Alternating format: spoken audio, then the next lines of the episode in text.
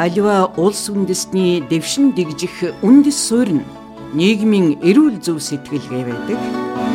Нийгмийн эрүүл зөв сэтгэлгээтэй ямар ч ард түмэн тулгарсан бэрхшээлийг амжилттай давдаг төдийгүй ирээдүй рүү чиглэх хамгийн зөв замаа сонгож чаддаг.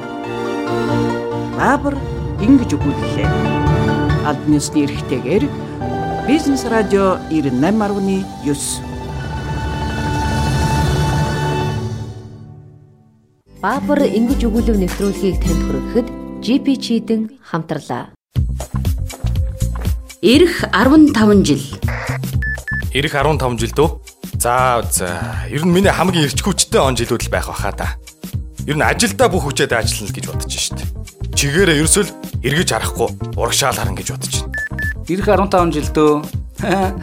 Охиныг маань хүн гоогаад ирвэл яандаа л гэж бодож сунда. Нилээн эхэр хатан маа болох болов гэж бодож байна да. Чадах юм болоо да тэгээд. Их нэртэйгээ хоёулахна Монголоо нэг сайхан бүтэн тойрчихон доо. Нэр ирэх 15 жилгээ бодсон чинь их сонирхолтой байш шүү. Их л олон гэгээлэг өдрөд хүлээж байна да. Ирээдүйн 15 жилийг тань үргэлжид гэрэлтүүлэх GP Chidin 15 жил гэрэлтүүлнэ.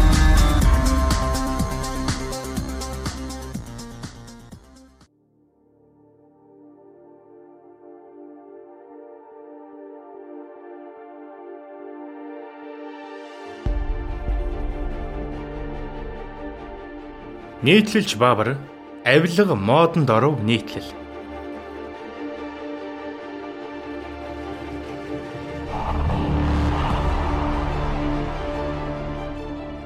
...2002 онд Америк нэгдсэн улсын элчин сайд Дингер тэр үеийн засгийн газар улсын хурлын гишүүдтэй уулзжээ. Энэ үед тэрээр Монголд авилга их хавтгаарч байгаа тухай ярив.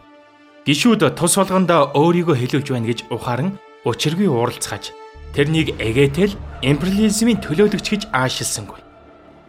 Энхээр нь элчин сайд тэсхэ болоод зааланд сууж байгаа эрх мэдлнүүдийн дотор авилгад сайд байгааг хэлээ тавьчихав.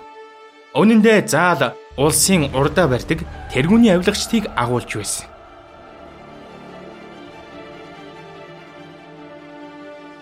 Авилгачид уурсан нэрийг хэлхийг шаардаж эгээтэл Америкийн нэгдсэн улсаас дипломат харилцаагаа тасалчихсангүй. Элчин сайд дипломат ёсыг бодоод нэрийг хэлсэнгүй. Би ч дипломат ёсыг бодоод нэрийг хэлээд явах. Гадаадаас хамгийн их тусламж авдаг яамны сайдыг тэрээр дотроо хэлсэн ба элчин сайд өөрийнх нь улсын мөнгө болохоор хаашаа хэний карма руу гулсаад байгааг 10 хуруу шиг мэддэг байжээ.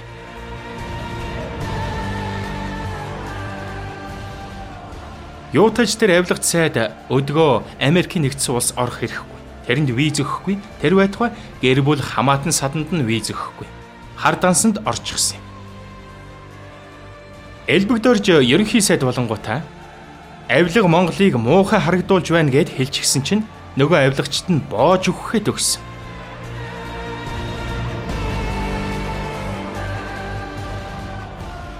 Энх сайхан ерөнхийлөгчийн сонгуулийн сурталч шалгааны кампани үеэр авилгачдыг цээрлүүлнэ гэсний дараа авилгачид зурагтаар болон өөрийн жолооддаг хэвлэлүүдээр юу юу гэж загнаж байсныг хүмүүс минь өнөөдөр та нар бараг мартсан да. Нэмдор зурагтаар энэ дооцонгоос цус үнэртэж байна гэж ирээд л яргамж байсныг санах болов уу? Яах бол?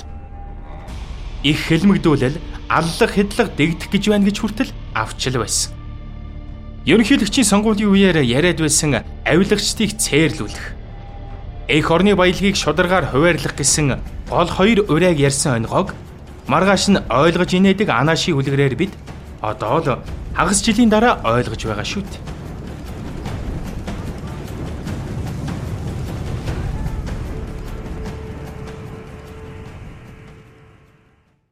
Баабар ингэж өгүүлэв нэвтрүүлгийг танд хүргэхэд GP Чидэн хамтарлаа.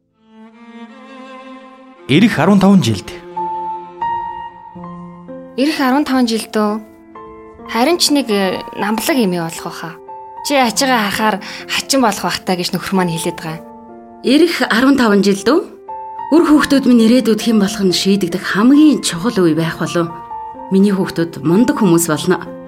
Бас ямар бэртэй болох болоо гэж их боддог. Ааштай хадам байж байх уу? Эсвэл найз шиг нь байх болов? Надтай адилхан хүнтэй суугаасай. Нэрээ эх 15 жил гээд бодсон чинь их сонирхолтой юм биш үү? Их л олон гэгээлэг өдрүүд хүлээж байгаа бах та. Ирээдүйн 15 жилийг тань үргэлжид гэрэлтүүлэх GP Cheating 15 жил гэрэлтүүлнэ. Баабар ингэж өгүүлэв нэвтрүүлгийг танд хүргэхэд GP Cheating хамтарлаа.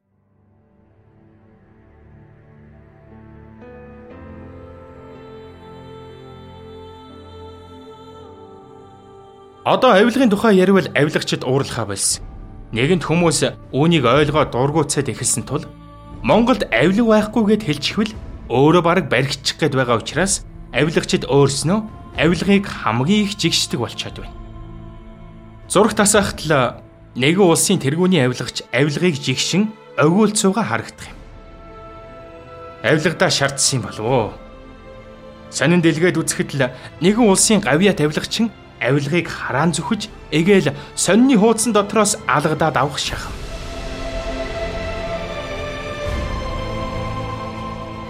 Өөрийн авснаа чамлаж их авсан бусадтай хорсоод байгаа болов уу?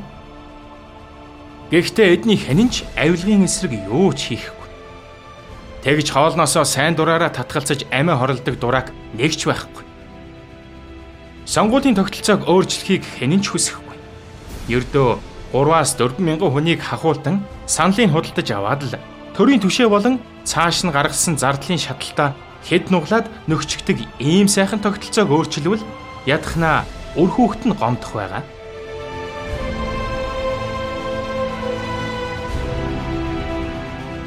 Өдгөө тэр байтугай сонгогч олонд ч зөөргөнөх хэрэггүй. Сонгуулийн хэсгийн хороог хамаагүй хямдхан худалдаад авчиж болж байгаа билээ. Эдний хэнэн ч өөрийн өмч хөрөнгийг нийтэд илээр зарлахгүй. Хулгайнд баригдаж Баатрийн хажуугийн камерт суул яана. Олон бизнесмен төрийн зүтгэлтнээр тодорсон. Эдний магадгүй олонх нь шударгаар хөрөн хогшилтэй болсон байх. Гэхдээ төрдөө тодорч эрх мэдэлтэй болж авахгүй бол хөрөнгөө алчих гээд байгаа тогтцтой учир хөрөнгөө хотчнохоо мэт мадаж байгаа хэлбэр нь төрийн зүтгэлтэн болох явдал юм. Эдний хэнэнч засаг захиргааны өөрчлөлт хийхийг эсэргүүцнэ. Учир нь төвлөрсөн хөрөнгө багасаад ирэхий хэрээр авилгаар хулгай хийх юм нь багасна. Эдний хэнэнч хүнд сурталыг багасгаж төрийн аппаратыг жижигрүүлэхийг хүсэхгүй. Учир нь хүнд суртал эдний гол тэжээл болох авилгыг бий болгож байгаа хэрэг.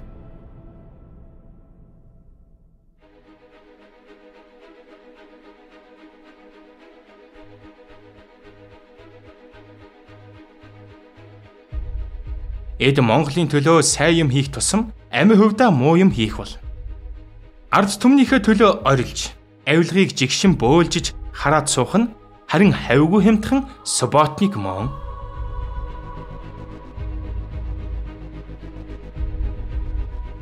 Саяхан гаргасан судалгаагаар нийгмийн халамжинд гаргаж байгаа бүх хөрөнгөний 70% нь халамж хүртэх хүчиргүй хүмүүст очиж байгаа ба халамж хүртэх ёстой ядуу давхаргын 40% нь огт хүртэхгүй байгаач гоё тогтолцоотой байгаа биз? Хулгайчийг бариараа гэж хулгайч нар бүхнээс чанга орилно. Зурагтаар, сониноор, хэвлэлээр, цуглаан дээр, хэвлэлийн баг хурал дээр. Гэхдээ тэр байтугай эрдэм шинжилгээний хурал дээр хүртэл.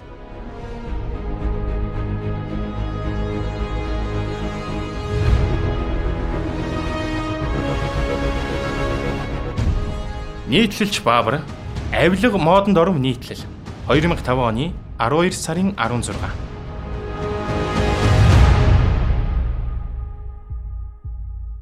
Баабар ингэж өгүүлэв нэвтрүүлгийг танд хүргэхэд GP Cheating хамтарлаа.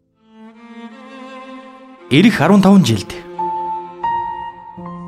Ирэх 15 жилдөө харин ч нэг э, намблаг юм болох байхаа. Чи ачаага хахаар хачин болох бахтаа гэж нөхөр маань хэлээд байгаа. Ирэх 15 жилдөө Үр хүүхдүүд минь ирээдүйд хэн болох нь шийдэгдэх хамгийн чухал үе байх болов. Миний хүүхдүүд мундаг хүмүүс болно. Бас ямар бэртэй болох болоо гэж их боддог. Ааштай хадам байж байх уу? Эсвэл найз шиг нь байх болов? Надтай адилхан хүнтэй суугаасай. Нэрээ эх 15 жил гээд ботсон чинь их сонирхолтой юм биш үү? Их л олон гэгээлэг өдрүүд хүлээж байгаа бах та. Ирээдүйн 15 жилийг тань үргэлжид гэрэлтүүлэх GP Chidin 15 жил гэрэлтүүлнэ.